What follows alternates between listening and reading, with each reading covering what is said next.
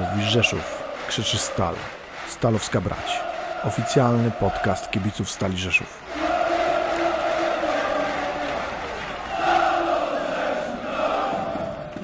Witam bardzo serdecznie, z tej strony Maurycja, wysłuchacie Stal Rzeszów podcast, audycji prowadzonej przez kibiców, dla kibiców naszego ukochanego klubu, czyli Stalowska Brać. Tak, zmieniliśmy nazwę, bo wsłuchujemy się w głos kibiców i to podcast właśnie dla nich, stąd taka decyzja z naszej strony.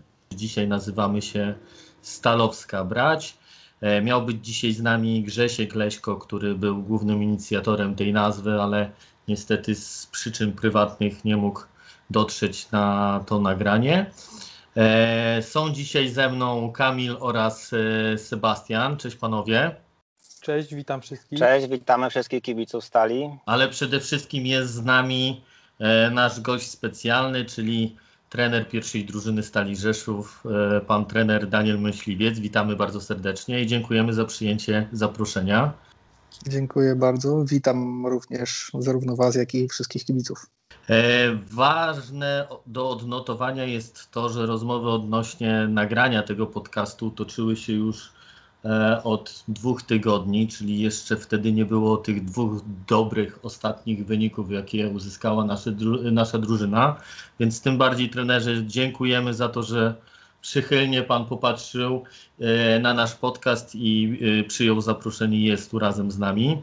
Panie trenerze, dzisiaj chcielibyśmy podzielić tą rozmowę jak gdyby na 2 części, czyli to, co do tej pory wydarzyło się w rundzie wiosennej, czyli te pierwsze 6 spotkań, oraz porozmawialiśmy sobie o tym, co nas czeka w przyszłości, w tej rundzie, w następnym sezonie. Więc może zaczynajmy. Pierwszy mecz, debiutancki mecz trenera na ławce drużyny Stali Rzeszów we Wronkach. Niestety przegrany 5-1. Panie trenerze, chciałbym usłyszeć teraz takie jakieś podsumowanie na chłodno po paru tygodniach od rozegrania tego spotkania. Co pan sądzi o tym meczu? Czy coś by pan zmienił w tym meczu, poza wynikiem oczywiście? No jakie teraz ma pan odczucie odnośnie tego meczu?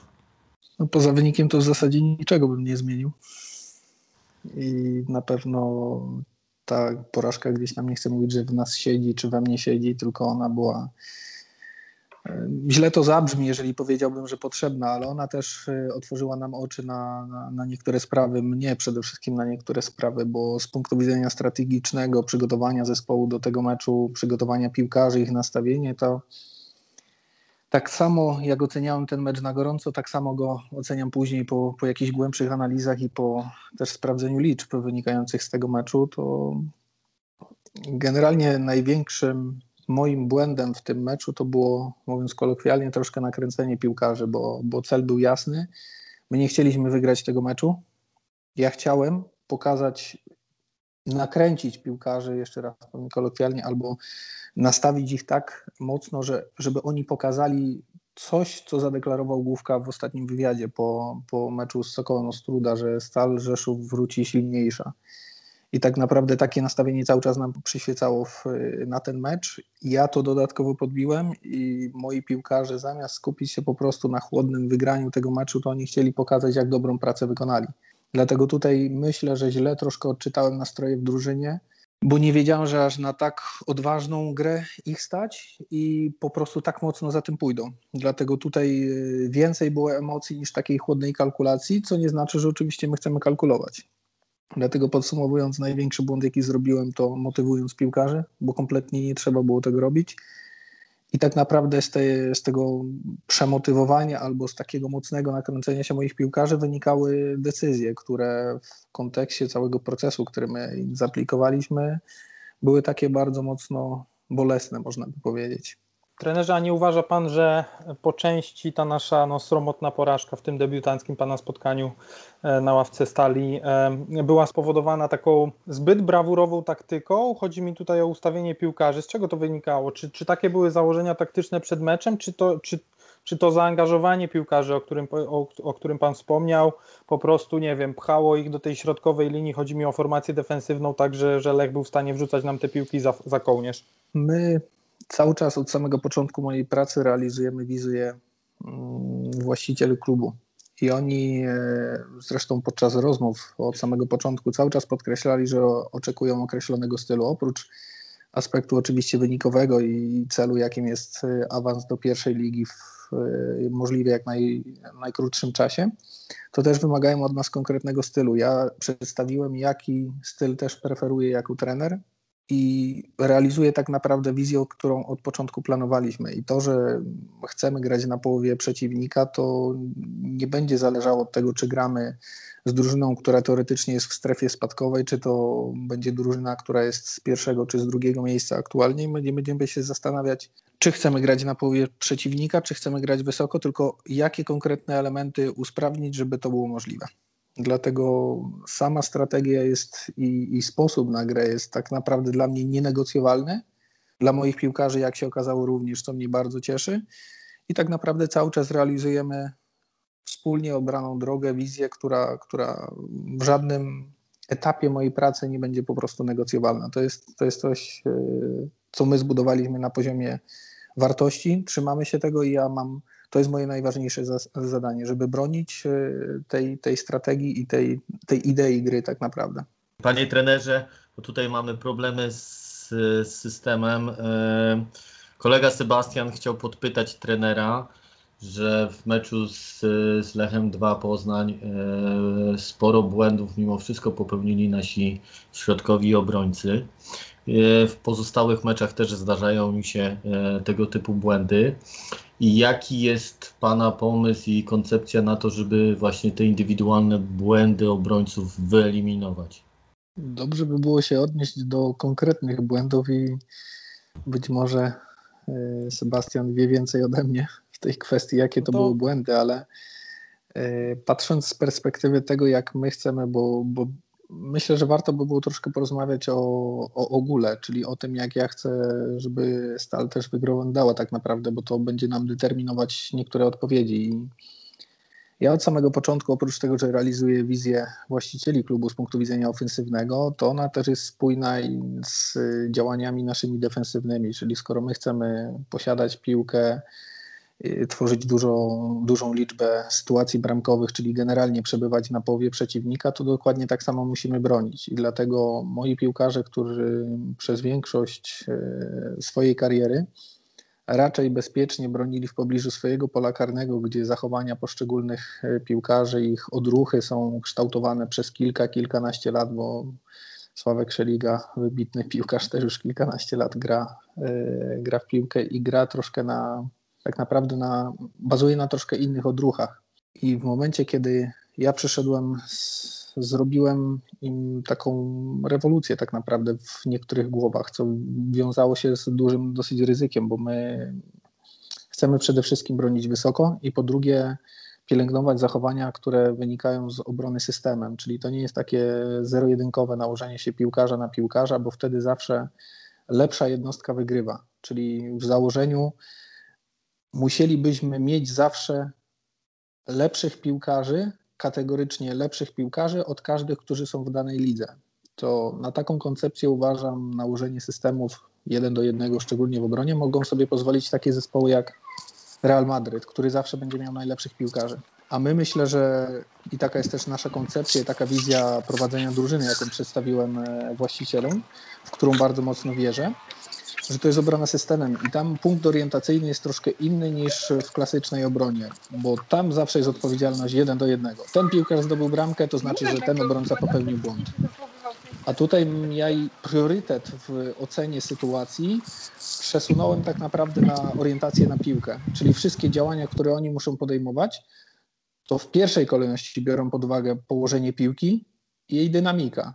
I o ile w warunkach takich treningowych to jest bardzo łatwe do zdefiniowania, o tyle w różnych momentach meczu, bo obrona to jedno, reakcja po stracie i reakcja po odbiorze i działania ofensywne, to są całkiem inne teoretycznie fazy gry, ale w każdym tym zachowaniu oni muszą zmienić priorytet swojej uwagi.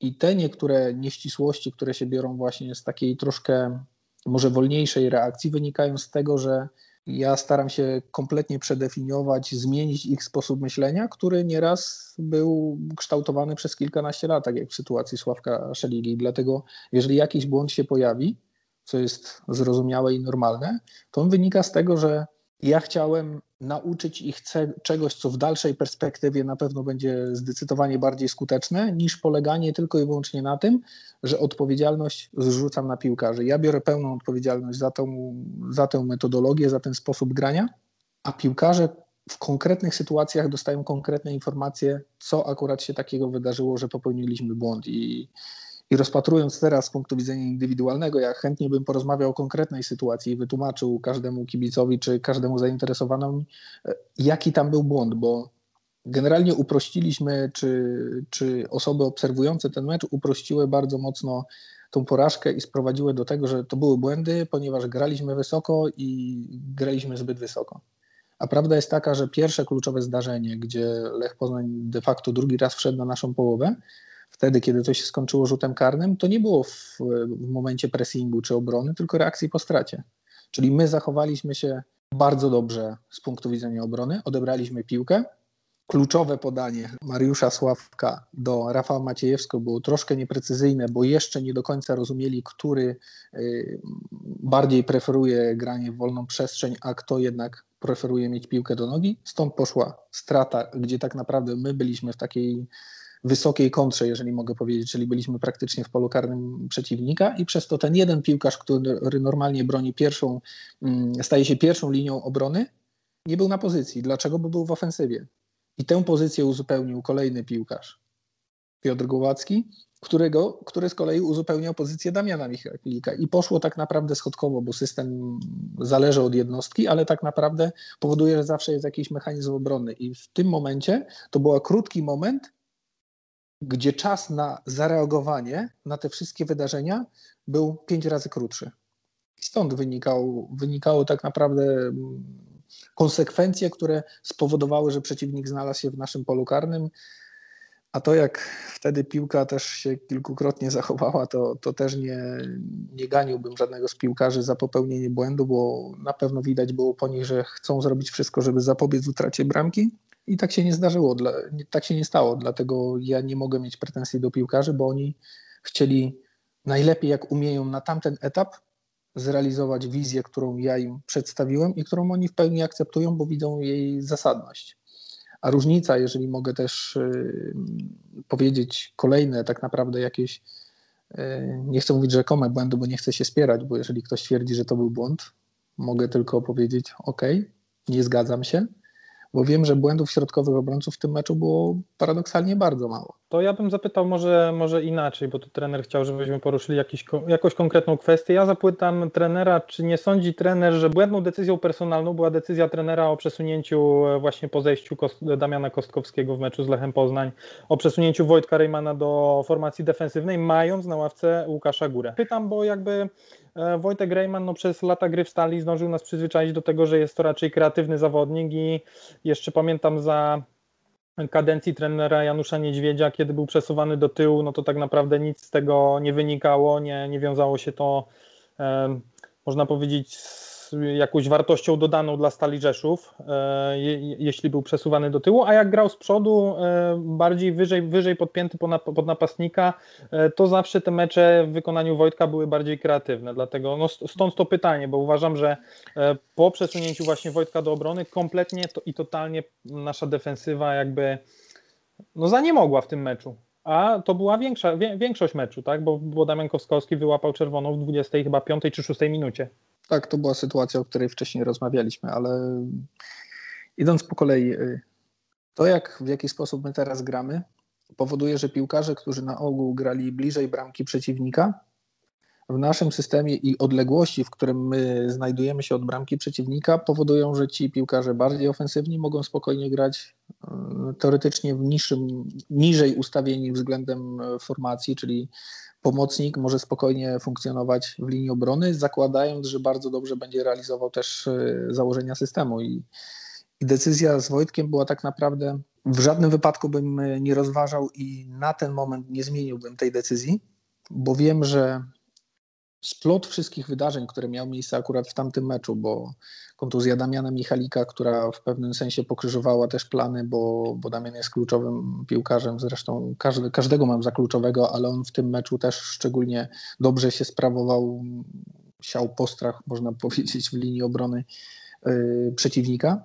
I teraz wiedząc, że mam już jedną zmianę wykorzystaną, wiedząc, o czym oczywiście kibice nie wiedzą, że po jednym też takim niefortunnym upadku po ruchach Jarka Fojuta już widziałem, że coś jest z nim nie tak, ale zaciska zęby i udaje, że nic mu się tak naprawdę nie stało, wiedząc, że prędzej czy później to się może odezwać i będę musiał wykonać kolejną wymuszoną zmianę, w sumie już dwie wymuszone.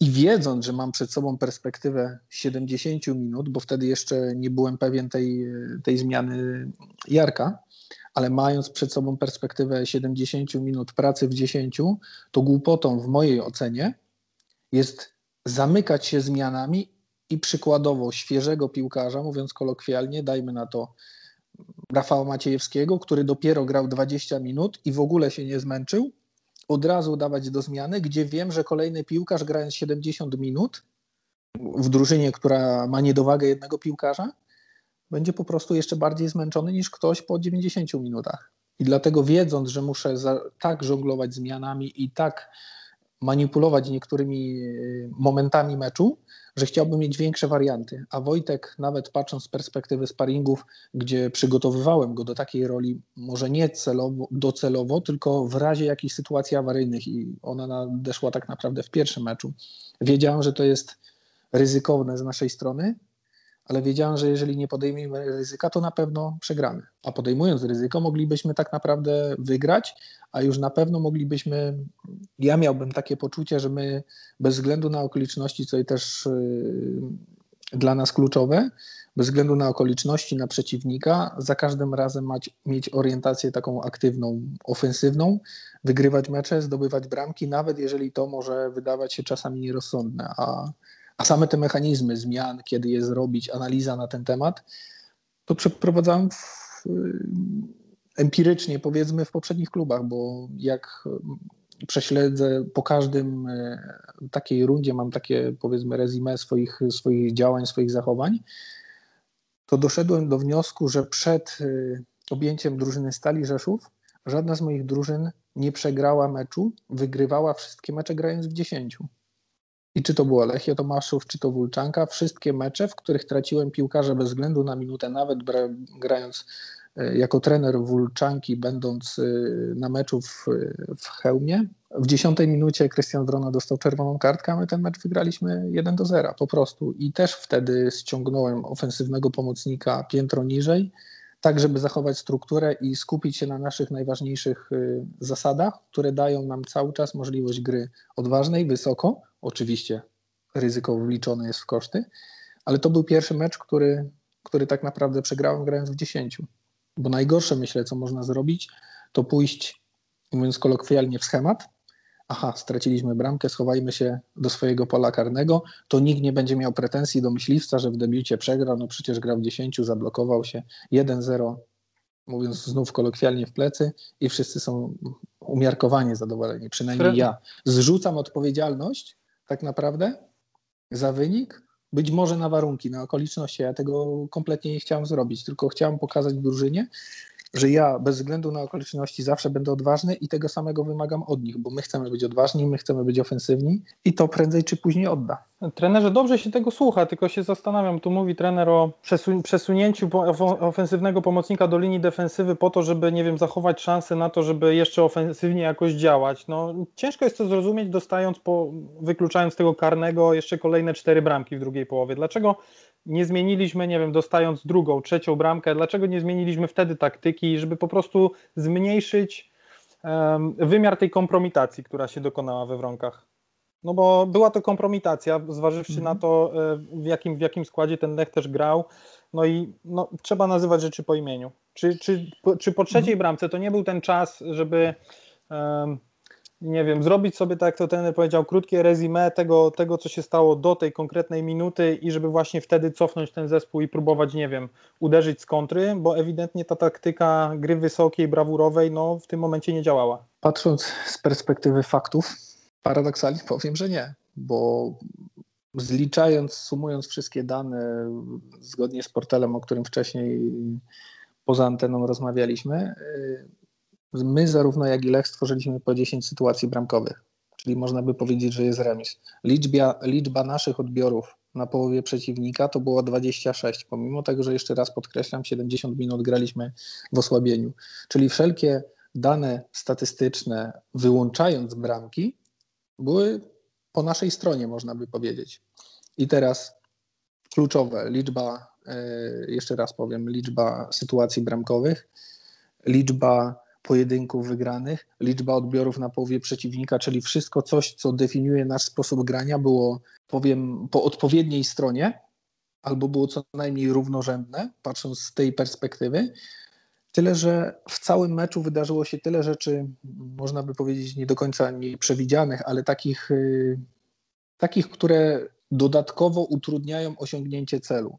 Bo patrząc z perspektywy kolejnych bramek, pierwszą po rzucie karnym, gdzie straciliśmy piłkarza, to jest jedna rzecz. Powiedzmy, że pod tym naporem, gdzie graliśmy w dziesiątkę, stworzyliśmy kolejną sytuację, bo jeszcze Damian miał wyśmienitą sytuację, grając w osłabieniu, stworzyliśmy sytuację, gdzie mogliśmy spokojnie zdobyć bramkę na 2-1. Nie zdobywamy tej bramki. Na sam koniec, kiedy my już myślimy cały czas nad strategią i piłkarze widzę, że chcą też po prostu wskazówki, jak zagramy kolejną połówkę, dostajemy tak naprawdę po długim podaniu, takim zbieraniu drugiej piłki, dostajemy tak naprawdę niepotrzebnym wybiciu, bo tak naprawdę mogliśmy spokojnie grać w piłkę, tak jak graliśmy wcześniej. Wybijamy piłkę, czyli na moment zapominamy o naszej tożsamości i ta piłka wraca do nas, czyli dostajemy tak zwaną bramkę do szatni, co też nie wpływa pozytywnie na morale. Naładowani strategią, gotowi emocjonalnie, powiedzmy, widziałem po drużynie, że ona jest gotowa do tego, żeby wygrać mecz. Wychodzimy, pierwsza akcja meczu, podchodzimy do pressingu, pressing jest skuteczny, przeciwnik rozgrywa akcję od bramki, wybija ją, bo nie radzi sobie, wiem, że brzmi to źle, ale nie radzi sobie z naszym pressingiem, pomimo tego, że brakuje nam jednego piłkarza, wybija piłkę, którą Jarek Fojut wygrywa pojedynek, tak naprawdę w powietrzu i piłka kilka razy odbiła się od stóp przeciwnika i dostajemy ją nagle za plecy. Czyli sama strategia, nie powiedziałbym, że i z tego idzie bramka, czyli w pierwszej minucie zaraz po wyjściu z szatni. Grając w 10 dostajesz bramkę do szatni, dostajesz zaraz po wyjściu i cały czas realizujesz ten sam plan tak naprawdę. I ten splot wydarzeń, który powodował, że ja już widziałem po piłkarzach, że też troszkę tracą energię i już uznałem, że to jest czas na zmiany, bo przestaliśmy tworzyć sytuację. 3 napastników, świeża krew jest gotowa do tego, żeby walczyć i oni stojąc już na linii środkowej widzą, jak partnerzy tracą kolejną bramkę. Czyli też z taką energią wchodzą, po wejściu od razu pierwsza akcja, kolejna bramka, czyli dużo takich rzeczy, które nie wynikały z tego, że problemem było, że graliśmy wysoko, bo dane wedle tego portalu, tak jak wcześniej wspominałem, są twarde po prostu. Liczba stworzonych sytuacji, liczba odbiorów na połowie przeciwnika, który wywindował średnią statystyczną w całej lidze w ogóle bardzo, bardzo mocno, a cały czas jeszcze raz podkreślam, grając w 10. Dlatego sztywno będę twierdził, porażka oczywiście boli, jest absolutnie moją winą, jeżeli szukamy winnych, to jest absolutnie moją winą, ale wiem, że gdyby ten mecz miał się potoczyć jeszcze raz w taki sam sposób, podjąłbym dokładnie te same decyzje. Panerze, to ja pokuszę się o taki krótki tylko komentarz do tej wypowiedzi, bo absolutnie zgadzam się co do analizy danych, którą dokonujecie po meczu i ta analiza danych ma służyć wyciąganiu wniosków, natomiast to się odbywa wiadomo post factum. Natomiast musimy mieć świadomość tego, że w piłkę grają ludzie, piłkarze, którzy podejmują pewne decyzje w sposób irracjonalny, w sposób, który się nie da wcześniej tego zaplanować, więc to też ten musi brać pod uwagę, że są zawodnicy, którzy mają pewne inklinacje do popełniania ponadprzeciętną ilość błędów w danym meczu. I jeżeli sobie spojrzymy też na pozostałe mecze, ci zawodnicy te błędy popełniają, więc ja bym się w tej analizie czysto merytoryczne, jak najbardziej mocno skupił, natomiast musi ten zawsze brać pod uwagę aspekt ludzki i o tym nie należy zapominać. Natomiast Mauryc, oddaję Ci głos jako prowadzącemu. Jeżeli mogę się odnieść, właśnie strategia i swoja tożsamość swojej drużyny ma na celu służyć wyeliminowaniu irracjonalnych decyzji, tak jak powiedziałeś, bo najważniejsze jest w tym, żeby każda decyzja była poprzedzona konkretną analizą danej sytuacji i to nie chodzi o to, że piłkarz przed otrzymaniem piłki czy przed podjęciem jakiejś akcji ma w głowie jakiś dialog wewnętrzny i analizuje to na wszystkie możliwe sposoby, przeliczając jeszcze jakieś dane, tylko po prostu on działa na bazie odruchów, na bazie automatyzmów. To jest pojęcie takie dosyć popularne i teraz my oczywiście. W momencie, kiedy... I on powinien mieć tą świadomość właśnie, że musi te ruchy wykonywać w sposób automatyczny, bez zastanawiania się. Natomiast jeżeli błędy popełnia, należy mu je zapewne wskazać, przypomnieć przed meczem i myślę, że to jest jedyna droga, nie ma innej, żeby ten zawodnik tych błędów nie popełniał. Chodzi o to, żeby przestał je popełniać. Zdecydowanie i na tym właśnie polega nasza praca, że my nie gramy tak, jak graliśmy wcześniej. Ci piłkarze byli w różnych środowiskach, w różnych drużynach i w każdej z tych drużyn grali mniej lub bardziej, ale jednak inaczej. I teraz, tak jak powiedziałem na początku, ja zrobiłem troszkę w ich głowach rewolucję, bo to tak jakby oni uczyli się cały czas, mówiąc obrazowo, pływać w basenie. I za każdym razem pływali w basenie, a nagle przyszedł ktoś, kto każe im wykonywać te same ruchy, tylko w morzu. I kto pływał troszkę, ja na przykład tu niedaleko w Polańczyku byłem, zrobiłem 2 kursy ratownika wodnego i wiem doskonale, jak wyglądała sytuacja, mówiąc znów obrazowo. Ja byłem kiepskim pływakiem i miałem określony czas na 50 metrów.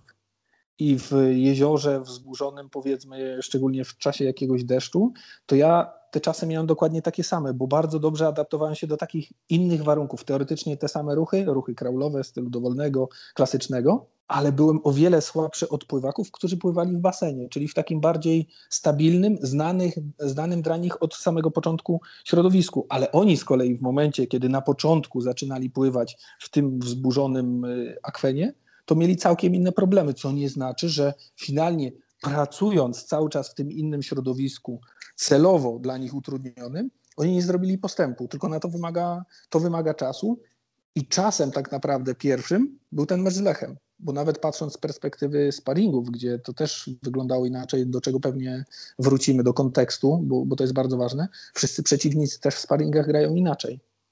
Czyli każdy podejmował jakieś ryzyko, a każdy kolejny zespół praktycznie tego ryzyka się obawia, bo nagle przychodzi liga i ktoś gra inaczej, bardziej zachowawczo, a my gramy dokładnie tak samo jak w sparingach.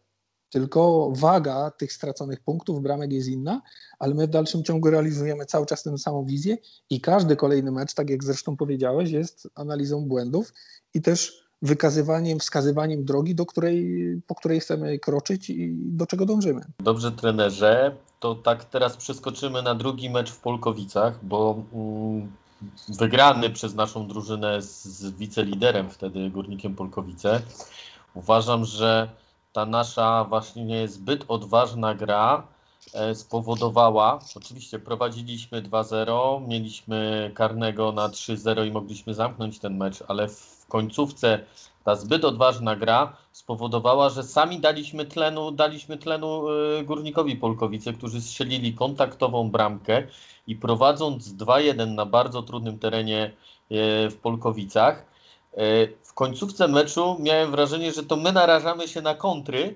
a nie Górnik Polkowice, który postawił wszystko na jedną kartę, więc sporo nerwów mnie ten mecz kosztował, powiem szczerze.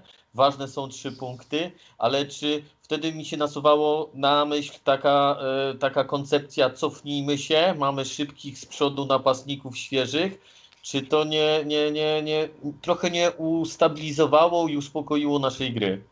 Śmiem twierdzić, że jest dokładnie odwrotnie.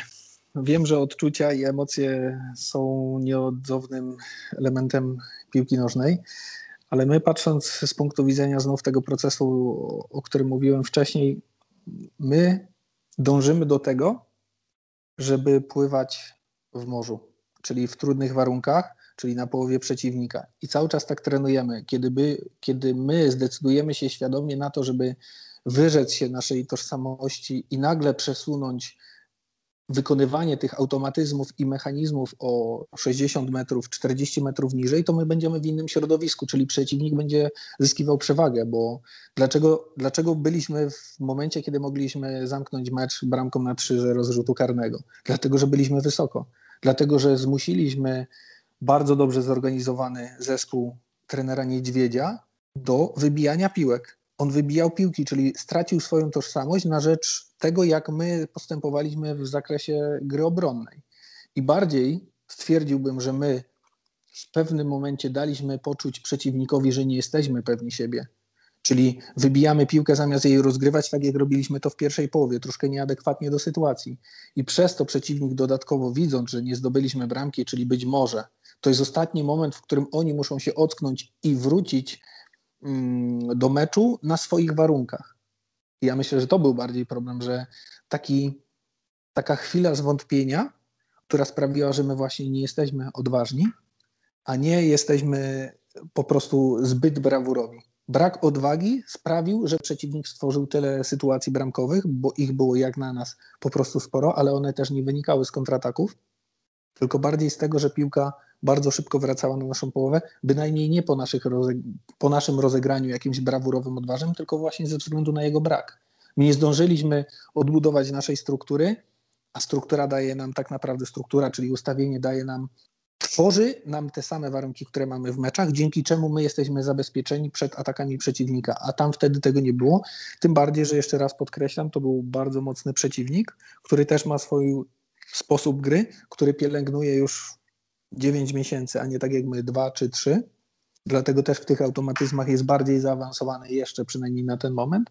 Ale ja jeszcze raz podkreślam, nie było problemem to, że byliśmy zbyt odważni czy braworowi, tylko wręcz przeciwnie, że w pewnym momencie daliśmy wyczuć przeciwnikowi, że my nie jesteśmy do końca pewni tego, co chcemy robić. Trenerze, a co się stało z tą odwagą w kolejnych meczach u naszych piłkarzy? Mam na myśli mecz z Hutnikiem i z Olimpią Grudziądz, bo mam wrażenie, że tej odwagi nam zabrakło, stąd porażki w tych meczach i brak w ogóle kreowania sytuacji bramkowych w tych meczach. Tu też mogę polemizować, bo odwaga... To w meczu z Hutnikiem Kraków stworzyliśmy tylko jedną sytuację bramkową, zakończoną golem po ewidentnym błędzie bramkarza, błędzie na poziomie juniorskim. Więc w tym meczu to odwagi ja nie widziałem u naszych piłkarzy. No, właśnie to jest kwestia cały czas oceny procesu, przez pryzmat procesu i w tym meczu oczywiście patrząc obiektywnie, on był najsłabszy, ale tak jak mówiłem wcześniej w kontekście sparingów, wszyscy przeciwnicy podchodzili mniej lub bardziej odważnie w sparingach i inna przestrzeń była do wykorzystania i też podłoże było inne. W Poznaniu drużyna też młoda, bardziej nastawiona na działania ofensywne, posiadanie piłki. Polkowice dokładnie to samo. Hutnik był pierwszym zespołem, który tak naprawdę nie miał kompletnie ochoty wychylać się poza swoją połowę. Czyli środowisko, które oni nam stworzyli, było totalnie inne od wszystkich, w których doskonaliliśmy nasze automatyzmy.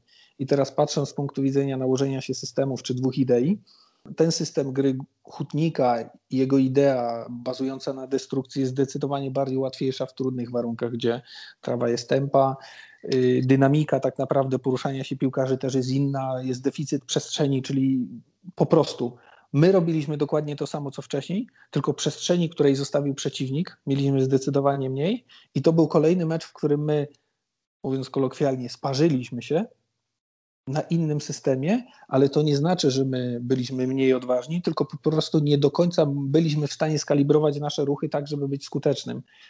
A patrząc, nie wiem, czy oglądaliście cały mecz, czy tylko skróty, ja w analizie nawet pomeczowej dla piłkarzy pokazałem wszystkie momenty, które my wykonywaliśmy, niektóre czynności, nawet były dwie sytuacje, po których zdobyliśmy bramki, chociażby ze Stalą Mielec, która broni w bardzo podobny sposób. Ostatni sparing przed ligą tak naprawdę i wykazywałem, że pomimo tego, że nie było uderzenia do bramki czy celnego w ogóle uderzenia do bramki, Grzesiek Goncerz, Krystian Pieczara, Mariusz Sławek mieli 3 sytuacje, w których piłka niemal otarła się o ich stopę, gdzie przed sobą nie było nawet bramkarza drużyny przeciwnej, tylko tych sytuacji po prostu w skrótach nie było. Zresztą nie mam z tym problemu, bo ja wiem, że proces bez względu na wszystko szedł w dobrym kierunku, zmienione warunki powodowały, że ja w procesie treningowym musiałem z kolei uwzględnić kolejne zmienne. Kolejne zmienne są takie, że przeciwnik stoi w polu karnym i nie zamierza się wychylać. Jeżeli my trenujemy cały czas pod mocną presją, jesteśmy agresywni w każdym naszym treningu, a piłkarze Hutnika stali. Czyli dla układu nerwowego mojego piłkarza to był szok. W sensie trenerze, jak grać w takim meczu, żeby wygrać z taką drużyną jak Hutnik? Jak grać w takim meczu, żeby wygrać z taką drużyną jak Hutnik? Dokładnie tak samo, jak graliśmy w kolejnym meczu z Olimpią. bo Olimpia prezentowała ale bardzo podobnie. Przegraliśmy. Zgadza chyba, się. Ale... To tak byśmy nie chcieli grać. Chyba, że mówimy o meczu z Olimpią, ale Elbląg.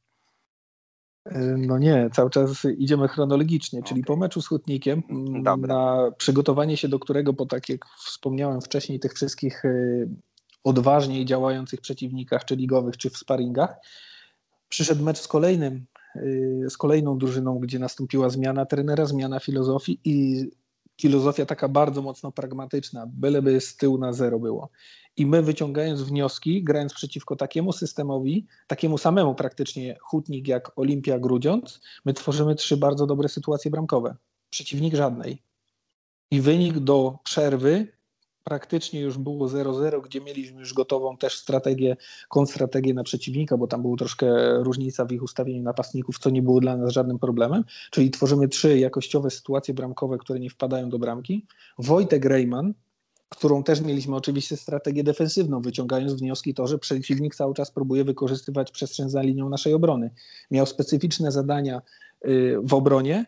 W momencie, kiedy on po tej akcji, w której sytuację stworzyliśmy w 44, tą trzecią, Wojtek musiał opuścić boisko, czyli graliśmy w 10 i miejsce i pozycja, którą powinien zajmować Wojtek, a którą zawsze przeciwnik wykorzystywał do bezpośredniej gry, akurat wtedy była wolna, tam wbiegł Augusto, uderzył przepięknie, gdzie możemy też porozmawiać trochę o wskaźniku expected goals, ale nie wiem, czy to jest miejsce i czas. Jeżeli chcecie, to możemy o tym porozmawiać. Nie, na pewno nie chcielibyśmy wchodzić w takie detale, bo jakby przeciętny kibic nie jest zaznajomiony z taką tematyką. Ja jednak chciałbym wrócić jeszcze do tego meczu. To może dokończę tylko wątek. Mieliśmy 3 bardzo dobre, klarowne sytuacje, przeciwnik praktycznie żadnej, gdzie ona wynikała też ze splotu, ta sytuacja, ta bramka, wynikała ze splotu znów takich kuriozalnych, wydawałoby się, sytuacji, czyli piłkarz, który akurat ze względu na drobną kontuzję opuszcza boisko i w tym czasie przeciwnik akurat w tę lukę trafia troszkę mniej lub bardziej przypadkowo. My tracimy z tego bramkę. Ale znów... taka jest piłka nożna, panie trenerze. To równie dobrze mogło być w drugą stronę.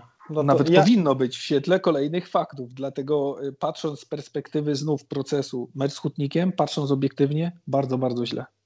Patrząc z punktu widzenia progresu, wiem, że takie porażki niestety ja muszę wliczyć w koszty, ale mecz z Olimpią kompletnie niezasłużone w mojej ocenie porażka, ale ten sam system, czyli już widać i ja widzę po moich piłkarzach, że oni te mechanizmy, automatyzmy, oni po prostu rozwijają u siebie. I dlatego kolejny mecz, przechodząc już dalej, z Olimpią Elbląg, drużyną, przypomnę, która w 5 meczach... Jeszcze trzymając się chronologii, jeszcze po drodze mieliśmy Znicz Pruszków, ale to ja wejdę teraz słowo, bo tak szybko trener uciekł z tego Hutnika, a wydaje mi się, że jest to trochę zaklinanie rzeczywistości, bo mówi trener, że drużyna Hutnika była tylko nastawiona de facto na przeszkadzanie nam na własnej połowie.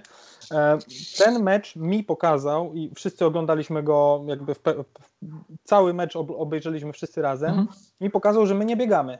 Że mimo to, że drużyna się broni, tak mówię o Hutniku, Hutnik się broni, my nie biegamy bez piłki. To mnie zabolało i nie zgodzę się z tym, że przeciwnik nastawił się tylko i wyłącznie na bronienie, bo jednak była jakaś taktyka w tym, że jeżeli przejmują piłkę, ta piłka idzie, musieli na pewno oglądać 2 pierwsze nasze mecze z Górnikiem i z Lechem Poznań, walą długą lagę i szczerze mówiąc, no gdyby... Dla mnie najbardziej w tym meczu wyróżniał się Łukasz Góra, który gdyby nie był tak rozciągnięty jak jest, no to kilka tych piłek za niego by wpadło i tam byśmy dostali kolejne 4, 5, może 6-0 nawet, no bo tutaj musimy jeszcze dodać do tego fakt, że kompletnie nieskalibrowane były celowniki piłkarzy Hutnika i tylko dzięki temu wywieźliśmy stamtąd punkt, a mieliśmy jeszcze szansę na wywiezienie 3. Więc no tutaj na pewno się nie zgodzę z tym, że drużyna Hutnika wyszła tylko i wyłącznie po to, żeby nam przeszkadzać i się bronić. To znaczy tak, idąc po kolei, nie do końca jestem w stanie zgodzić się z faktem albo z opinią, że nie poruszamy się bez piłki, bo jesteśmy zespołem, który aktualnie ma najwyższy poziom posiadania piłki. Szczerze? To wrzucę od razu kamyczek do ogródka. Ta opinia nie jest tylko moją opinią, jest to opinia zebrana troszkę ze środowiska kibiców, takich zaangażowanych w oglądanie tych wszystkich meczów wyjazdowych, jak i również u siebie. To są ludzie, którzy uważnie oglądają te mecze, nie tylko gdzieś tam skróty czy czy bramki, więc to jest opinia, można powiedzieć, środowiska kibicowskiego. Co mnie zabolało w tym meczu jeszcze, to taka decyzja, to zaraz się trener odniesie, a jeszcze wrzucę a propos tego posiadania piłki. Mi się wydaje, że my tę piłkę posiadamy, tylko że nic z tego nie wynika i posiadamy ją głównie w formacji obronnej i formacji pomocy i to jest takie trochę granie po trójkącie. Łukasz, Marcel, Wojtek, Łukasz, Marcel, Głowa. Wydaje mi się, że to jest granie po trójkącie na nie wiem, 50. metrze i nic z tego nie wynika. To chciałbym, żeby się trener do tego odniósł, jeśli chodzi o posiadanie i chciałbym, żeby się trener odniósł jeszcze do decyzji personalnych konkretnie. Mnie zabolały dwie w tym meczu, widząc w bardzo dobrej dyspozycji Mariusza Sławka w meczu z Polkowicami i widząc Krystiana Pieczarę, który w końcu strzelił bramkę w Polkowicach, że oni zaczynają ten mecz na ławce. No, powiem szczerze, kłóci się to trochę z filozofią, którą ja znam, jeśli chodzi o budowanie zawodnika i jego pozycji w zespole. Chodzi mi ogólnie o zarządzanie ludźmi. Powiedział trener po pierwszym meczu, że nie zna się trener na piłce, zna się trener na ludziach, więc chciałbym, żeby do tego aspektu personalnego się trener też odniósł. Okej. Musimy to dzielić na bloki, żebym czegoś nie pominął i nie zapomniał się odnieść, ale patrząc po kolei. Zacznijmy od grania bez piłki i od posiadania tej piłki. Jeżeli drużyna, bo to wszystko to są opinie i z opiniami ja nie chcę dyskutować, ja mogę dyskutować z faktami. Pierwsza rzecz, posiadanie piłki najwyższe w lidze aktualnie, co świadczy o tym, że nie da się utrzymać przy piłce, jeżeli ktoś nie wykonuje ruchów, dlatego fakty są nienegocjowalne albo inaczej, nie można ich podważyć. Druga rzecz, jeżeli to jest granie pomiędzy obrońcami, taka jest opinia, to być może ktoś bardziej zwraca uwagę i go irytuje, że tego jest tak wiele, z tym nie będę negocjował, ale jeżeli my jesteśmy po Górniku Polkowice i ex aequo z Kaliszem na drugim miejscu, jeżeli chodzi o liczbę sytuacji stworzonych średnio na mecz, no to też chyba to nie jest do końca takie, mówiąc brzydko i kolokwialnie, męczenie buły. Tylko za tym idą też fakty. Ale jest to śmieszne, trenerze, ale przepraszam, ale jest to śmieszne. No, jesteśmy po dwóch meczach na drugim miejscu w liczbach stworzonych sytuacji, a dostajemy 5-1 w pałę w Poznaniu. No, o meczu w Poznaniu już chyba rozmawialiśmy trochę. Tak, ale no, nie, odnoszę się do wypowiedzi, że tworzymy sytuację. No tworzymy, ale co z tego wynika? Nic. No myślę, że wygraliśmy kilka meczów nawet. To chyba jednak coś tam z tego wynika. No do meczu z Hutnikiem wygraliśmy jeden mecz. Owszem. Ja bym powiedział troszkę inaczej. Skoro statystyki we wszystkich aspektach są tak wysokie i tak dobre, to dlaczego zdobyliśmy tylko 9 bramek i zdobyliśmy tylko ile punktów? 10, tak? Powinno być 18. No właśnie do tego to próbuję przedstawić, że w piłce nożnej nie jest tak, że wszystko to, co się wydaje nam, jest tak naprawdę faktem i w momencie, kiedy my tworzymy konkretne środowisko, konkretną wizję gry, konkretne zachowania, w których piłkarze muszą się odnaleźć w różnych okolicznościach, czy to jest obrona niska i wysoka, my w ten sposób zwiększamy szanse na to, że oni w tych sytuacjach będą się powtarzać częściej. I sama liczba sytuacji stworzonych pozwala mi wysnuć wniosek, że proces idzie w dobrym kierunku, że liczba sytuacji rośnie, co w pewnym momencie przeniesie się tak naprawdę na też skuteczność, bo w momencie, kiedy my będziemy tworzyć te sytuacje w sposób powtarzalny, czyli piłkarz w większości sytuacji będzie otrzymywał piłkę na swoją nogę wiodącą po ziemi w bliskiej odległości od bramki. Czyli ja w ten sposób, w tym procesie zwiększam szansę na to, żeby po prostu te sytuacje tworzyć. Piłkarze na to pracują i dzięki temu ta liczba, konwersja tych sytuacji bramkowych do bramek będzie zdecydowanie wyższa. I kolejna rzecz, patrząc jeszcze z punktu widzenia, chociażby odpowiadając też de facto na nie chcę mówić, że zarzut, ale na tą sugestię, że nie powinno się wymieniać piłkarzy, my mieliśmy konkretną strategię też na cykl meczu. W związku z tym, że końcówka przygotowań, zawirowania powiedzmy z ostatnimi sparring partnerami i raporty z punktu widzenia też progresu takiego motorycznego naszych piłkarzy pozwalały nam wysnuć wniosek, że mając w perspektywie za kolejne 3 dni bez tego okresu idealnego takiego wprowadzenia w okres startowy, za kolejne 3 dni mecz z Pogonią Siedlce, o czym po meczu z Hutnikiem dowiedzieliśmy się, że tego meczu nie będzie. Ja chcąc zarządzać intensywnością gry i utrzymywać ją na wysokim poziomie, wiedziałem, że moi piłkarze na ten etap nie są jeszcze gotowi, żeby to zrobić i żeby utrzymać tę samą intensywność gry. A z punktu widzenia nawet takiej intensywności gry, co też niektórzy twierdzą, że moi piłkarze stoją, ale jeżeli ja widzę progres, jaki oni robią za każdym razem, i to są już też dane, powiedzmy, że takie wrażliwe, patrząc z punktu widzenia biegów z wysoką intensywnością, sprintów, sama eksplozywność czy intensywność naszej gry, rozumiana nie przez intensywność akcji piłkarskich, ale takich biegowych i motorycznych, ci piłkarze wchodzą na, nie chcę mówić, że wyżyny, bo jeszcze nie poznaliśmy wyżyn, ale w każdym kolejnym tygodniu robią krok do przodu, czyli proces z punktu widzenia technicznego, motorycznego, mentalnego, intelektualnego idzie w dobrym kierunku, co wiem, że jest frustrujące, bo sam się nie jestem zadowolony z wyników, bo to trzeba sobie też jasno powiedzieć, ja się nie cieszę z porażki. Ja wiem, że porażka musi być fundamentem, może nie fundamentem, co musi stanowić podłoże pod kolejne zwycięstwa. I te wszystkie błędy, które popełniłem, bo świadomie zrobiłem rewolucję w ciałach, umysłach tych piłkarzy, powodują, że my wszyscy jesteśmy niezadowoleni ze zdobyczy punktowej, ale wiemy doskonale, że gdybyśmy zagrali emocjami i decydowali emocjami, gdybym ja podejmował decyzję emocjonalnie, to wiem, że to by była jedna wielka rosyjska ruletka. I kwestia czasu, kiedy po prostu kula zostałaby wystrzelona w moją głowę, a ja mogę zagwarantować w każdym momencie, że drużyna będzie się rozwijać, każdy piłkarz będzie się rozwijał, bo na to mam konkretnie dane, których kibice być może nie widzą i patrzą emocjonalnie, co oczywiście w pełni rozumiem. Tylko patrząc z perspektywy danych, które ja mam i które być może troszeczkę próbuję przedstawić, jeżeli ktoś ich nie przyjmuje, ja to też rozumiem i akceptuję. Trenerze, bo na łączy nas piłka, powiedział pan, że odnośnie meczu, że ocenia pan pozytywnie i dobrze mecz, to znaczy, że nie oznacza, że ile zostało strzelonych bramek, tylko jak dużo stworzył pan sytuacji, pana drużyna stworzyła sytuacji bramkowych. I teraz nawiązując do meczu z Hutnikiem, to we wcześniejszej wypowiedzi pan opisał sytuację, które stworzyła nasza drużyna poza bramką. Mówił pan o tam sytuacji, do której nie doszedł Grzesiek Goncerz.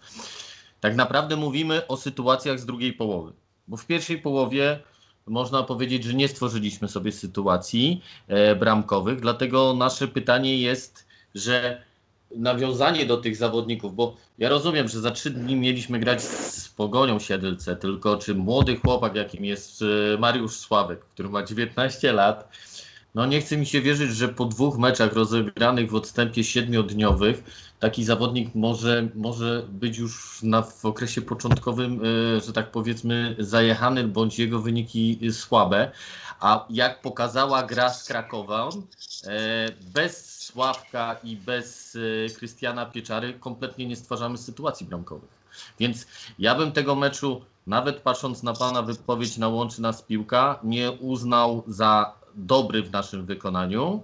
Pechowo zremisowany ze względu na stratę bramki w 95 minucie, ale z samego przebiegu spotkania, moim zdaniem w tym meczu lepszą drużyną był Hutnik Kraków.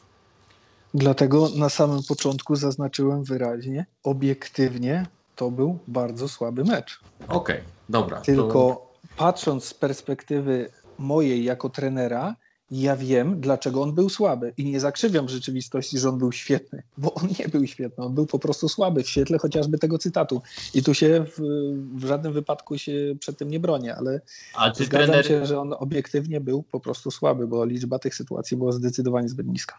A czy trener nie obawia się tego, że teraz patrząc na to, że nasza drużyna nie osiąga dobrych wyników z drużynami, które murują bramkę i nastawiają się na kontrę, patrząc na Hutnik Kraków i na Olimpię Grudziądz, nie obawia się trener, że pozostałe drużyny właśnie taką taktykę, mimo, nie wiem, na co dzień grając bardzo ofensywnie, po prostu nie dojdą do wniosku, że przeciwko Stali trzeba w taki sposób grać, brzydko, murować i grać z kontry, gdzie na linii obrony gra Sławek Szeliga, który według mnie, mówiąc szczerze, jest bardziej defensywnym pomocnikiem niż stoperem. Nie wiem, czy się trener ze mną zgadza, czy też nie, ale nawet chociażby mecz z Hutnikiem Kraków i sytuacja z 17 minuty, bo ja byłem na tym meczu na suchych stawach i oglądałem to spotkanie.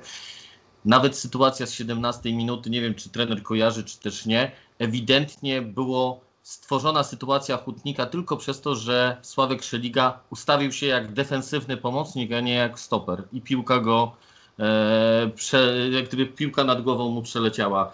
Dlatego moje pytanie jeszcze jest jedno. Wiem, że długa wypowiedź, ale chodzi o to, czy dla pana Sławek Szeliga jest bardziej stoperem czy defensywnym pomocnikiem i czy gra w linii obrony Sławek to jest spowodowane kontuzjami, które po prostu są u nas w drużynie, czyli w tym momencie Łukasz Góra i Jarek Fojut. Sławek Szeliga jest przede wszystkim świetnym piłkarzem i tego się trzymajmy i tak, nie przywiązuje go do pozycji. Jego doświadczenie, jego atuty też ofensywne i jego wpływ pozytywny na drużynę pozwala mi wysnuć wniosek, że jest bardzo, bardzo wartościowym piłkarzem.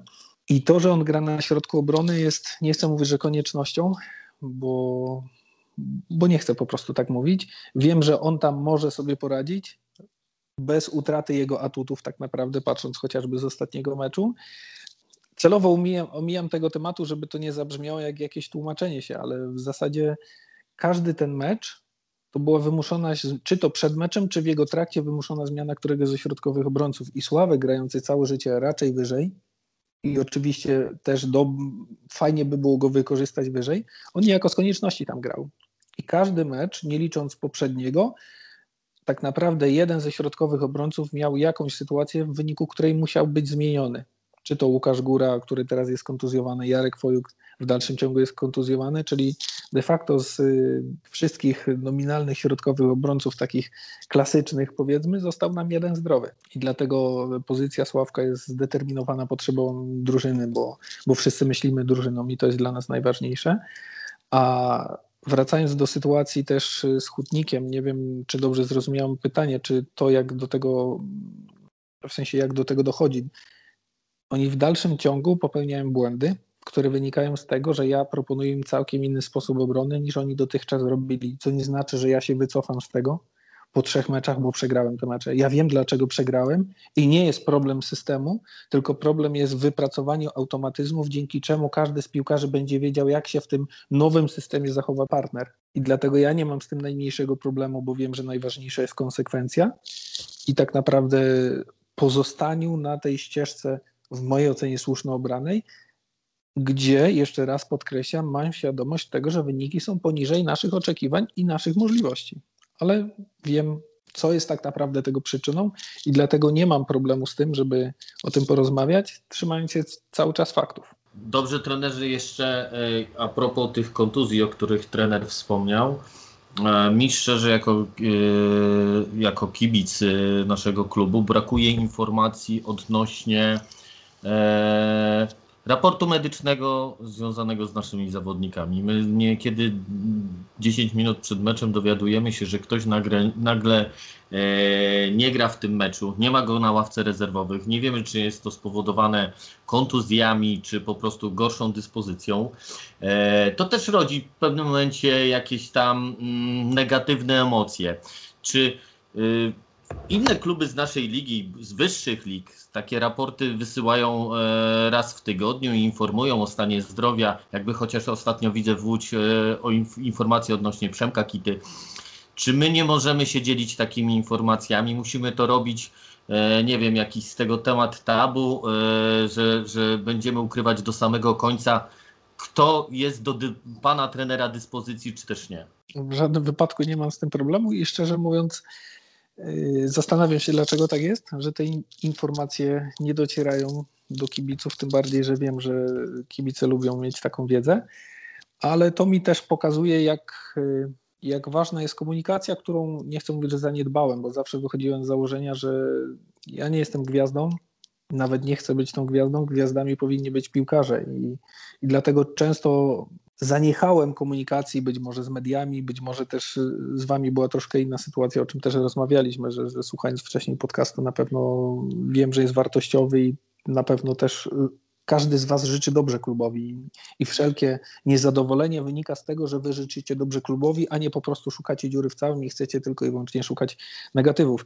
I wracając do sensu mojej wypowiedzi, że ja myślę, że dużym problemem moim jest komunikacja taka zewnętrzna, bo ja nie mam problemu z tym, żeby powiedzieć, tak samo jak w klubie, nie mam problemu z tym, żeby powiedzieć, kto w mojej ocenie będzie grał w najbliższym meczu. Mówię we wtorek, kto prawdopodobnie zagra, jeżeli nic się nieprzewidzianego nie wydarzy, w sobotę i w niedzielę. I tak samo jest z kontuzjowanymi. Ja nie chcę grać, ukrywać jakichś rzeczy, faktów i myślę, że będę musiał lepiej popracować nad komunikacją zewnętrzną i wewnętrzną w klubie, żeby takie informacje się po prostu pojawiały, bo nie wiem, jaki jest sens ukrywania tych rzeczy, tym bardziej, że przykładowo dopiero post factum okazało się, że niektórzy odczytywali zmianę Łukasza Góry w przerwie meczu z Olimpią tym, że on zagrał słabo, a się okazało, że ma na przykład złamaną kość,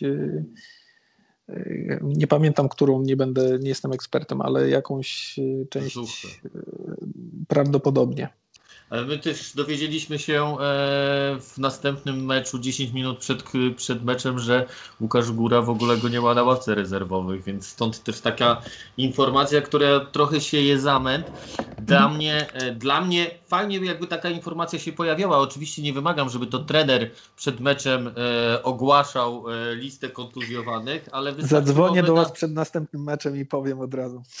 Nie, wystarczy, żeby na stronie pojawiła się taka informacja, że po prostu taki raport medyczny, że tak powiem.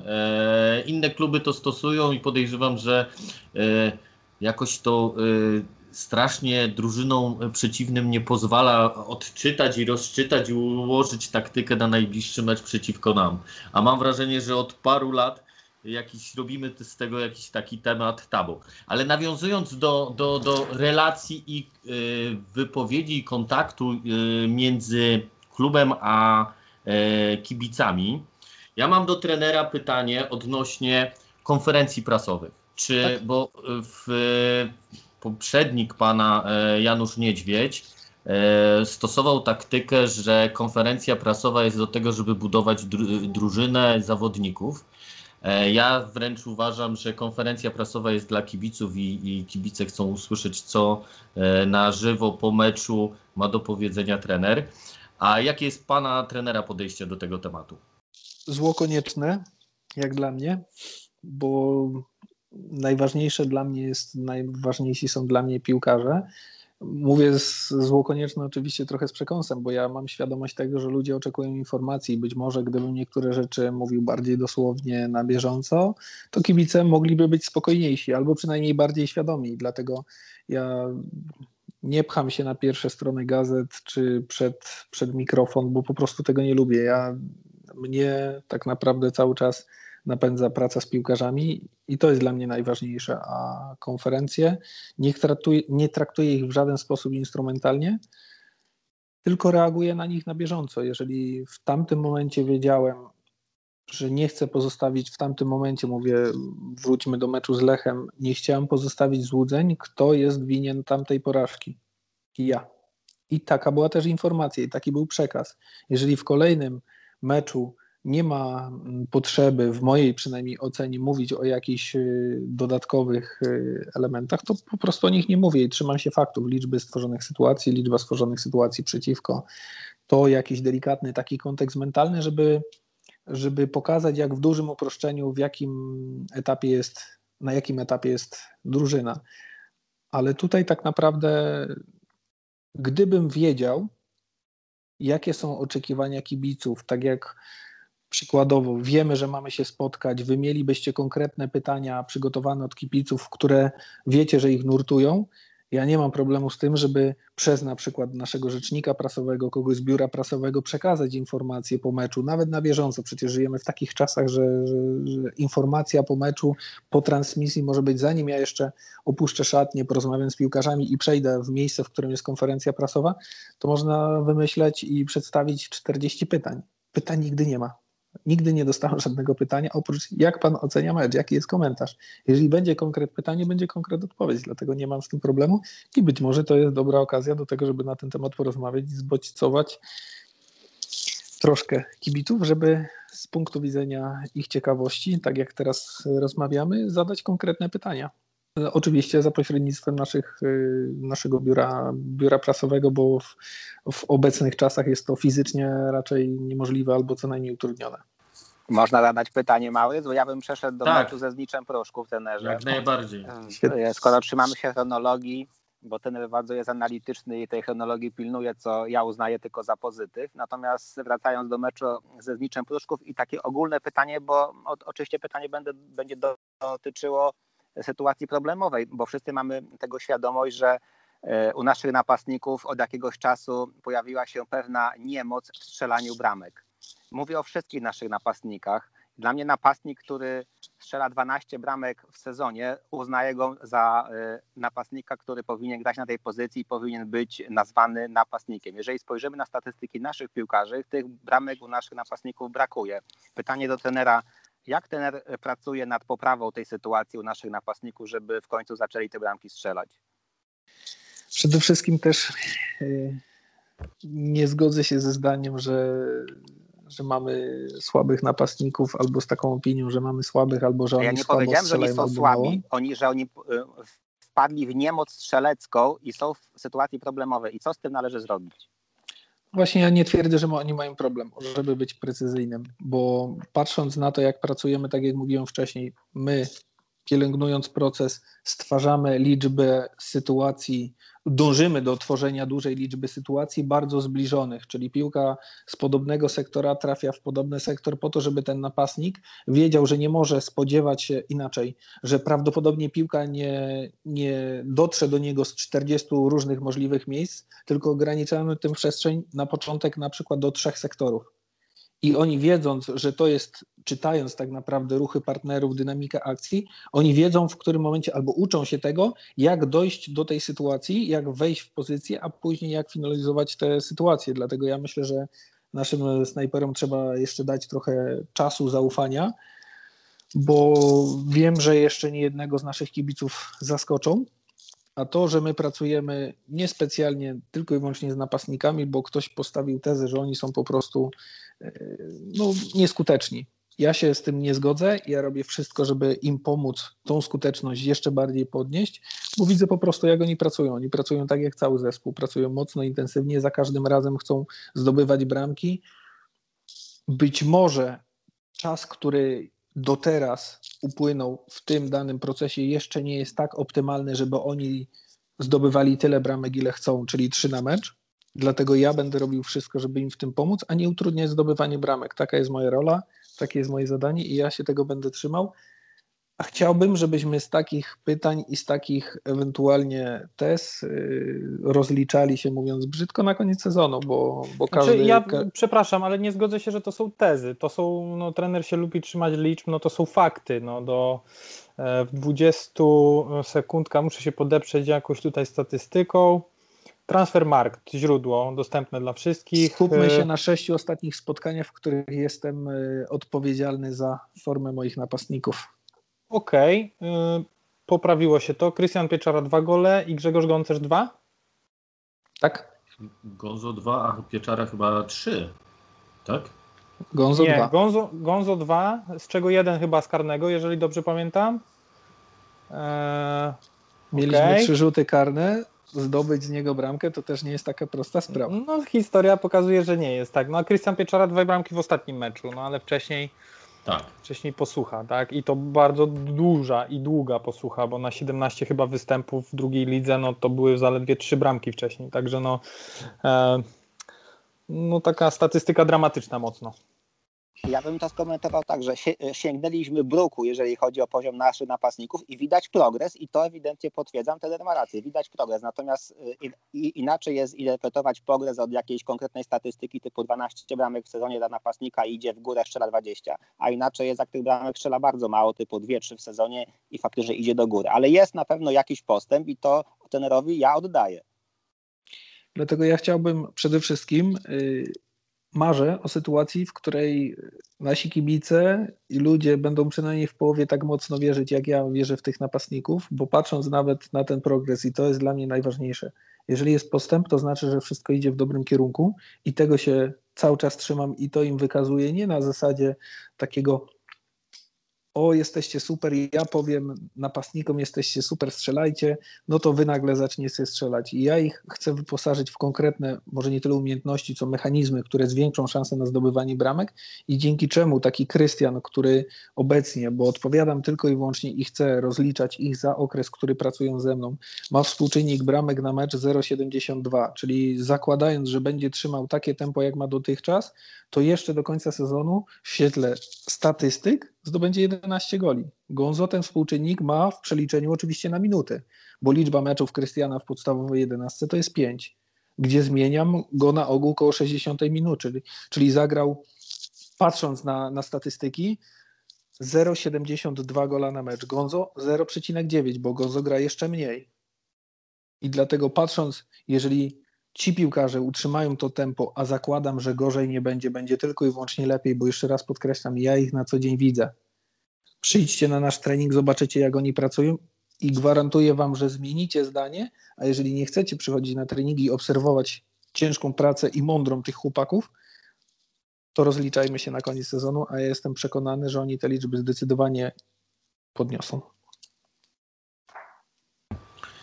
Dobrze, trenerze, to mówiliśmy 5 pierwszych spotkań, tak na szybko. Teraz chciałbym poznać pana trenera opinię odnośnie naszego ostatniego meczu z Elbląga. Jak pan tak po paru dniach ocenia to spotkanie w naszym wykonaniu? Opinie czy fakty się trzymamy? Czy faktów? Niech będą, znaczy fakty wszyscy chyba oglądali mecz, ale niech będą opinie połączone z faktami. O tak. Dobrze. Tak jak powiedziałem zresztą na krótkiej pomeczowej konferencji, ja się cieszę, bo oczywiście mam świadomość tego, że przeciwnik grał pół meczu w osłabieniu, bez jednego piłkarza, ale znamienne też jest, że Olimpia Elbląg w poprzednich meczach nie pozwalała na tworzenie dużej liczby sytuacji bramkowych dla przeciwnika i pokuszę się o stwierdzenie, że była jedną z lepiej broniących w sensie koncepcji i też skuteczności drużyny w całej lidze. Jeżeli drużyna Olimpia i Elbląg w 5 meczach traci 2 bramki, a sytuacji bramkowych stworzonych z motorem, pamiętam, to była bramka po rzucie rożnym w końcówce, też grając w osłabieniu, czyli tak dobrze broniący przeciwnik traci z nami 3 gole, okej, graliśmy wtedy w przewadze jednego piłkarza, ale też patrząc na przebieg pierwszej połowy, gdzie to nie były jeszcze idealne sytuacje, takie jakbyśmy sobie życzyli, ale też powtarzalne przez nas, 3 sytuacje bardzo dobre, z pół dystansu uderzenia z okolic 13-14 metra, do tego Krystian miał praktycznie piłkę, troszkę miał przestrzeni, żeby wejść jeszcze przed bramkarza i wykorzystać też świetną bramkę, to ja mogę się tylko cieszyć i widzę, że też w kwestii liczb proces, który oni wykonują, treningowy tak naprawdę oddaje, bo nawet patrząc na dynamikę tej grupy i to, jak się zachowujemy w ataku pozycyjnym, nawet w kontekście tych poprzednich meczów, o których rozmawialiśmy, czy to z Hutnikiem, czy z Olimpią Grudziądz, postęp jest, liczba stworzonych sytuacji jest, co oczywiście chciałbym, żebyśmy jeszcze bardziej potwierdzili w kolejnych meczach, żeby nie rozmawiać o meczu, w którym mieliśmy handicap w postaci jednego piłkarza. Niemniej jednak nie deprecjonowałbym wysiłku moich piłkarzy, bo grać przeciwko też tak agresywnemu przeciwnikowi i broniącemu też nisko, w pewnych momentach bardzo nisko, to też jest duża sztuka i dlatego za to szanuję moich piłkarzy i tym bardziej wykazuję im, jaki postęp robią, bo dalecy jesteśmy oczywiście od hura optymizmu. My wiemy, że to nie jest miejsce, w którym chcemy być. Zdobycz punktowa jest zdecydowanie niższa niż byśmy chcieli, ale wiemy doskonale, że to nie wynika z faktu niemocy, jakichś czarów albo po prostu takiej pułapki, o Jezu, co teraz zrobimy? Co się dzieje? My mamy kontrolę nad swoim zachowaniem, nad tym, co chcemy robić, wiemy, do czego dążymy i dlatego wierzymy bardzo mocno, że jeszcze nie raz zmienimy też optykę kibiców na temat pracy, jaką wykonujemy, a wiem, że na to jest potrzebne jeszcze trochę czasu. Trenerze, a nie martwi trenera kolejna stracona bramka i tutaj nawet gdy przeciwnik grał w osłabieniu? Nie.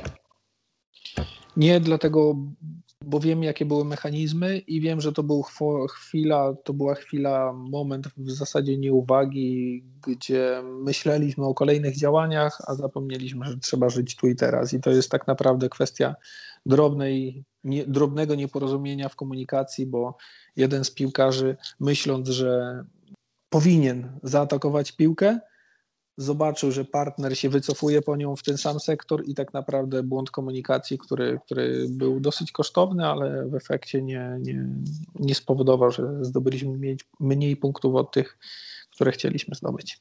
Dobrze, trenerze, ale do tej pory rozegraliśmy większość spotkań na wiosnę z drużynami, które albo są w strefie spadkowej, albo tuż nad kreską, więc czy... Bo ja po części mam obawy, że teraz jak przyjdzie, na razie nas czekają jeszcze 2 mecze z drużynami z dołu tabeli, ale później przyjdzie nam rozgrywać mecze z samym czubem i czy właśnie taki brak jeszcze komunikacji i takich błędów, bo za dużo myślimy, jak trener mówisz, bo zawodnik myślał albo chciał coś wykonać i popełniamy błędy, po których tracimy bramki, czy trenera to po prostu nie martwi? Nie wiem, dlaczego tak często używamy pojęcia martwi, problem, czyli raczej takie negatywne. Mam totalnie inne podejście na każdą tak naprawdę z tych sytuacji i w ogóle mnie to nie martwi, bo jeszcze raz podkreślam, wiem, w którą stronę idzie drużyna, w jakim kierunku podąża i jaki jest też kontekst, bo patrząc nawet na miejsce w tabeli, które w trakcie trwania sezonu jeszcze jest nie do końca obiektywne, bo tabelę powinno się sprawdzać na sam koniec, ale jeżeli prześledzimy sobie nawet zmianę w tych drużynach, jakie nastąpiły, bo każde z tych zespołów z dołu tabeli, z którym graliśmy, to jest zespół, który zmienił trenera. Strategia, jaka została obrana przez dany klub, przez danego trenera, jest stricte defensywna, czyli nie jest, chyba każdy się ze mną zgodzi ze stwierdzeniem, że zdecydowanie łatwiej jest burzyć niż coś budować. My budujemy, stworzyliśmy filozofię, która zakłada budowanie, kreowanie, czyli coś z założenia trudniejszego. Tamte zespoły nastawione są raczej na destrukcję. Oczywiście plus atak z kontrataku, tak jak wspominaliście zresztą słusznie o Hutniku. Niemniej jednak zdecydowanie łatwiej jest wypracować mechanizm. Długa piłka za linię obrony i szybki napastnik nie się ściga, niż zbudować system, który wymaga współpracy co najmniej 3, 4, czasami nawet 10 piłkarzy w jednym momencie, skalibrowanie tych wszystkich ruchów. Dlatego ja wiem, że to jest zdecydowanie trudniejsze, bardziej ryzykowne. Ryzyko jest cały czas oczywiście po mojej stronie, ale znów jeszcze wracając do przeciwników, każdy z tych przeciwników zmienił trenera. To jest nowa energia, nowe nadzieje, zdecydowanie łatwiej, jeszcze raz podkreślam, jest burzyć, czyli bronić, niż atakować i kreować. Dlatego te drużyny nie jest dla mnie zaskoczeniem, że też jednak troszkę punktują, bo jak zobaczymy chociażby w tabelę forma z ostatnich 5 meczów, to nie jest wcale tak oczywiste, że te drużyny są na tym miejscu, na którym tak naprawdę patrzą, znalazły się w kontekście całego sezonu. Dlatego ciekawy jestem, na których miejscach skończą te zespoły, aczkolwiek, jeszcze raz podkreślam, zdaję sobie sprawę, że punkty, które chcieliśmy zdobyć w tych wszystkich meczach, zdecydowanie są mniejsze niż te, których zakładaliśmy. Ja zadam takie trochę bardziej otwarte pytanie niż Mauryc zadał wcześniej, nie podając może trochę tendencyjnie odpowiedzi. Co trenera w takim razie martwi? Tylko na chwilę obecną w zespole. Nie chcę słuchać o wizjach na przyszłość, że coś, co zakładamy, jeszcze nam nie wychodzi. Co jest największym problemem Daniela Myśliwca dziś przy pracy w Stali Rzeszów? To, że was nie ma na stadionach. Bo myślę, że gdybyście zobaczyli też, mam nadzieję, że niebawem wróci ten moment, w którym kibice będą mogli wyjść, zobaczyć, poczuć atmosferę, zobaczyć, jak ci piłkarze pracują, jak oni pragną zwycięstw. Bo byłem w wielu klubach, w różnych klubach, mniejszych, większych, w których kibice mieli większy wpływ na kreowanie opinii bądź mniejszy. I wiem, że coś, co powodowało, że każdy klub wspina się na wyżyny swoich możliwości, to spójność. Po pierwsze spójność, którą ja buduję i staram się budować w szatni pomiędzy piłkarzami a sztabem. Później to chcemy przelać na cały klub, żeby każdy rozumiał nas, wiedział, że też jesteśmy źli po porażkach, ale nie bazujemy na emocjach, tylko i wyłącznie na faktach i staramy się tego trzymać, rozwijać. Jeżeli my w naszym klubie, w obrębie budynku i osób bezpośrednio zaangażowanych w rozwijanie klubu, my zbudujemy taką kulturę spójności, gdzie każdy będzie patrzył pozytywnie, realnie, ale pozytywnie na klub, na to, jak on się rozwija.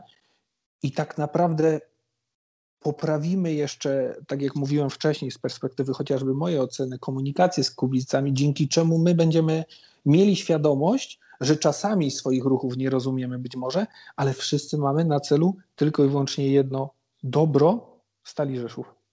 Jeżeli my zbudujemy taką kulturę całego klubu, całej naszej społeczności, ja wiem, że nawet czasami będąc być może nietopowym klubem, niekoniecznie z najwyższym budżetem, ale mając taką spójność wizji i zaufanie wzajemne do siebie, my zdecydowanie więcej osiągniemy, bo liczby są w naszych komputerach, liczby są w naszych gabinetach, przejawiają się, gdzie my musimy tym operować, tego się trzymać, to ulepszać, usprawniać, poprawiać. Ale summa summarum najważniejsze jest to, dlaczego my to robimy. My tego nie robimy. Ja nie robię procesu treningowego po to, żeby mi się liczby zgadzały. Ja po pierwsze chcę wygrywać, ja chcę ułatwić moim piłkarzom, którzy bardzo pragną wygrywać, wygrywanie, ale ja chcę, żeby to nie było kosztem: okej, dziś się cofniemy, to może dowieziemy to 1-0. Albo jutro wyjdziemy troszkę wyżej, postraszymy, a później znowu się cofniemy. Czyli będziemy, nie chcę mówić, bo to trochę brzydkie słowo, lawirować pomiędzy filozofiami i pomiędzy podejściem. Tylko my chcemy iść, pokazać, jacy jesteśmy. Jesteśmy odważni, jesteśmy otwarci, jesteśmy pozytywni. Dzięki temu naszych kibiców przekonamy do tego, że to nie jest w jakiś sposób niedostępne dla nich, bo my chcemy wyjść do kibiców. My chcemy z nimi współpracować, chcemy ich dobra, bo zakładamy, że każdy kibic chce dobra Stali Rzeszów. I wracając do pytania, tak podsumowując, mam nadzieję, że dobrze przedstawiłem to, co czuję, to, co myślę, że najbardziej mi brakuje tego, żebyśmy byli szczerze i uczciwie spójni.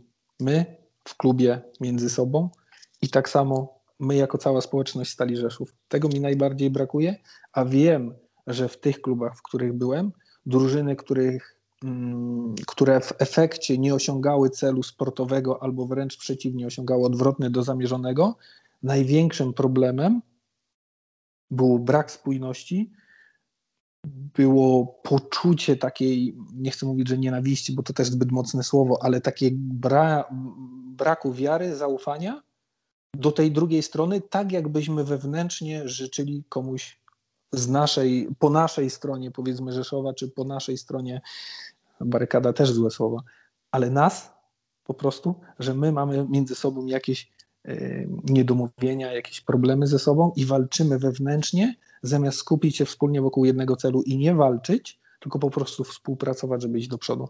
No tutaj na pewno kluczem jest komunikacja, tak? No, rozmawialiśmy o tym wcześniej. My, kibice, nie mówię o nas tutaj, grupie gości, którzy robią podcast.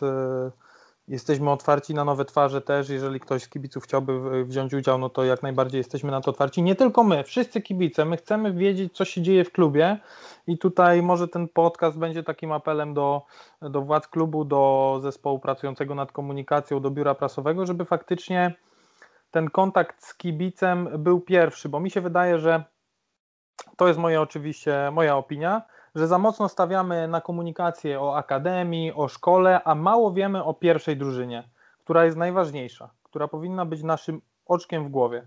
Więc tutaj myślę, że chodzi głównie o komunikację. Szczerze mówiąc, trenerze, chyba dla trenera i dla drużyny to jest dobre, że kibiców, to taki paradoks, że kibiców nie ma na trybunach obecnie, bo po tych pierwszych 3 spotkaniach jakby przyszło zagrać na hetmańskiej z kibicami, to nie wiem, czy w dobrym humorze by pan schodził do szatni, podobnie jak i piłkarze, bo mogłoby być grubo po ostatnim gwizdku.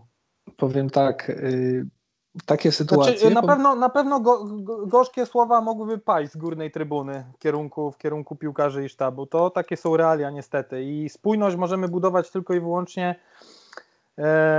jeżeli będzie ta komunikacja, to co wspomniałem wcześniej, i jeżeli będą wyniki, które jakby zawsze są tym czynnikiem spajającym jednak. Zgadzam i budującym atmosferę. Zgadzam się i tego nie będę w żadnym wypadku negował, tylko znów szukając cały czas, pokazując jakie mamy nastawienie w klubie, W momencie, kiedy przychodzi porażka, na którą zasłużyliśmy, to ona nie może być zapomniana. Wyciągamy wnioski, analizujemy i poprawiamy, usprawniamy nasze procedury takie stricte techniczne, ale taka porażka paradoksalnie też może zostać wykorzystywana w bardzo pozytywny sposób. Jeżeli wiem, że ktoś pod presją, bo jest źle, nagle przestanie być odważny, nagle przestanie działać zgodnie z tym, co sobie założyliśmy w sytuacji większego komfortu, większego zaufania, to znaczy, że to jest jednostka wybitna, która ten klub wzniesie na wyżyny. Jeżeli ja spękałbym i, mówiąc znów, i wyrzekł się swojej filozofii i pokazał, ja jednak w to nie wierzę, bo ktoś mi nawrzucał, mówiąc brzydko, to znaczy, że ja się nie nadaję do tego miejsca po prostu.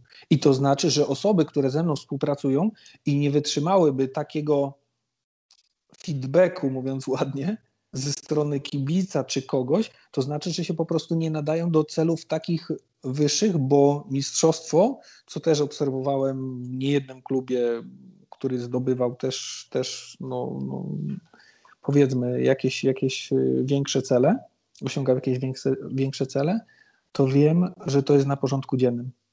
Możesz być wybitnym technikiem, możesz mieć świetne ciało przygotowane do ekstremalnych wysiłków, ale jeżeli twoje przymioty takie mentalne nie są w stanie sprostać oczekiwaniom, nawet jeżeli one są niezasadne, nawet jeżeli one są troszkę za bardzo emocjonalne, to znaczy, że to nie jest miejsce dla ciebie, a my chcemy też, może niecelowo przegraliśmy, bo żeby nikt tego tak nie zrozumiał, my dzięki temu też poznajemy, na kogo możemy liczyć, a kto w momencie kryzysowym nie sprosta oczekiwaniom.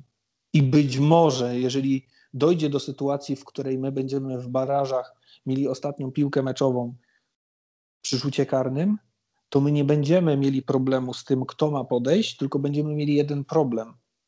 Kto wygra wyścig o piłkę, żeby przybić tak naprawdę pieczęć pod tytułem awans do pierwszej ligi. My szukamy tylko wybitnych jednostek, gdzie priorytetem jest po prostu to, jakim ktoś jest człowiekiem, jaki jest silny, w sensie takim mentalnym. Okej, panie trenerze, bo tak naprawdę Kamil też chciał do tego nawiązać, że po przespanej jesieni teraz pole tego marginesu na błędy jest coraz mniejszy i nie możemy sobie pozwolić po prostu na większą ilość straty punktów, bo nawet za chwilę możemy zapomnieć o barażach. Oczywiście teraz jesteśmy w tej strefie barażowej. Przed nami najbliższe dwa mecze z Siedlcami i z Błękitnymi. Ja chciałbym usłyszeć od trenera, czego trener oczekuje po tych dwóch najbliższych meczach i czego możemy my jako kibice spodziewać się po tych dwóch meczach. Nie wiem, jak odpowiedzieć na pytanie oczywiste. Oczywiste jest to, że chcemy wygrać. Oczywiste, że możemy spodziewać się postępu ze strony piłkarzy i drużyny, bo myślę, że nawet sam fakt, że nie do końca gramy u siebie, ale jednak jesteśmy gospodarzem, czyli nie musimy jechać kolejne 700 czy ileś tam set kilometrów na spotkanie, to też powoduje, że mamy umiarkowanie względny komfort. Wiemy, że też jakość murawy zdecydowanie jest dobra. Dlatego myślę, że możemy się spodziewać dobrego meczu albo dobrych meczów i tak z takim nastawieniem podchodzimy i jak zawsze w każdym kolejnym meczu będziemy walczyć o 3 punkty i skupimy się oczywiście na Błękitnych. Jak rozegramy mecz z Błękitnymi, to wtedy będziemy pracować na to, żeby odnieść zwycięstwo w każdym kolejnym meczu, bo cel mamy zawsze ten sam, czyli zdobyć 3 punkty w każdym kolejnym meczu. No ale czy trener liczy na to, że z każdym meczem będziemy na przykład stwarzać sobie jeszcze więcej sytuacji, czy nie wiem, dyspozycja zawodników na treningach napawa trenera optymizmem do tego, że w końcu będziemy oglądać mecz, który przypadnie nam do gustu i serce będzie się radować po takim meczu? No to cały czas pracujemy, żeby cały czas był postęp i żeby ten postęp nie był widoczny tylko i wyłącznie przez nas i na treningach i tylko w konkretnych elementach, wybranych elementach w trakcie meczu, bo to jest oczywiste. Dlatego ja wiem, że czas, który spożytkowaliśmy już na doskonalenie jakichś tam wariantów, szczególnie też w ataku, jest już taki, że widząc podróżenie niektóre rzeczy, które my mieliśmy incydentalne albo takie zdecydowanie zbyt rzadkie w poprzednich meczach, na treningach one są tak widoczne, że szczególnie jak ostatnio też miałem takie spotkanie tutaj z ludźmi z innych, powiedzmy, dziedzin klubu, z innych departamentów, to oni przychodząc na trening nagle doznają, nie chcę mówić, że olśnienia, ale widzą konkretne elementy, które też było widać w tych analizach wszystkich, bo wszystkie analizy były oczywiście takie realne, czyli to, co pokazywałem piłkarzom, pokazałem też ludziom, którzy na co dzień się nie zajmują piłką.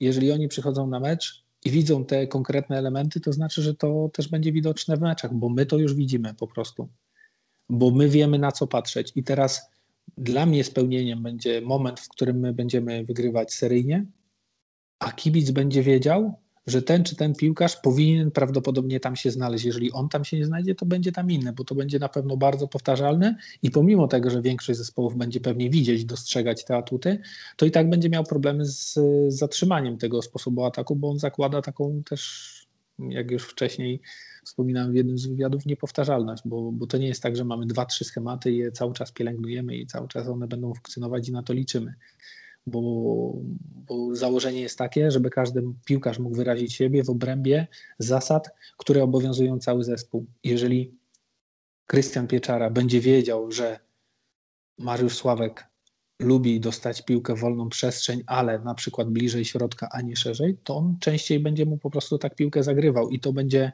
naturalne, tak jak już wcześniej powiedzieliśmy, czy ja powiedziałem, bez specjalnej refleksji, tylko na bazie automatyzmów, które nie są schematami. Panowie, żeby poprawić tą komunikację między drużyną a kibicami, trenerze, czy możemy od pana teraz usłyszeć raport medyczny przed najbliższym meczem, czyli którzy z zawodników wrócili już po kontuzjach, a którzy dalej nie będą do trenera dyspozycji?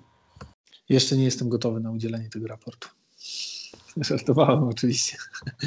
Łukasz Góra już ma maskę, w której wchodzi na pełne obroty i od przyszłego tygodnia będzie do mojej dyspozycji w kwestii ewentualnego wystawienia w kadrze meczowej.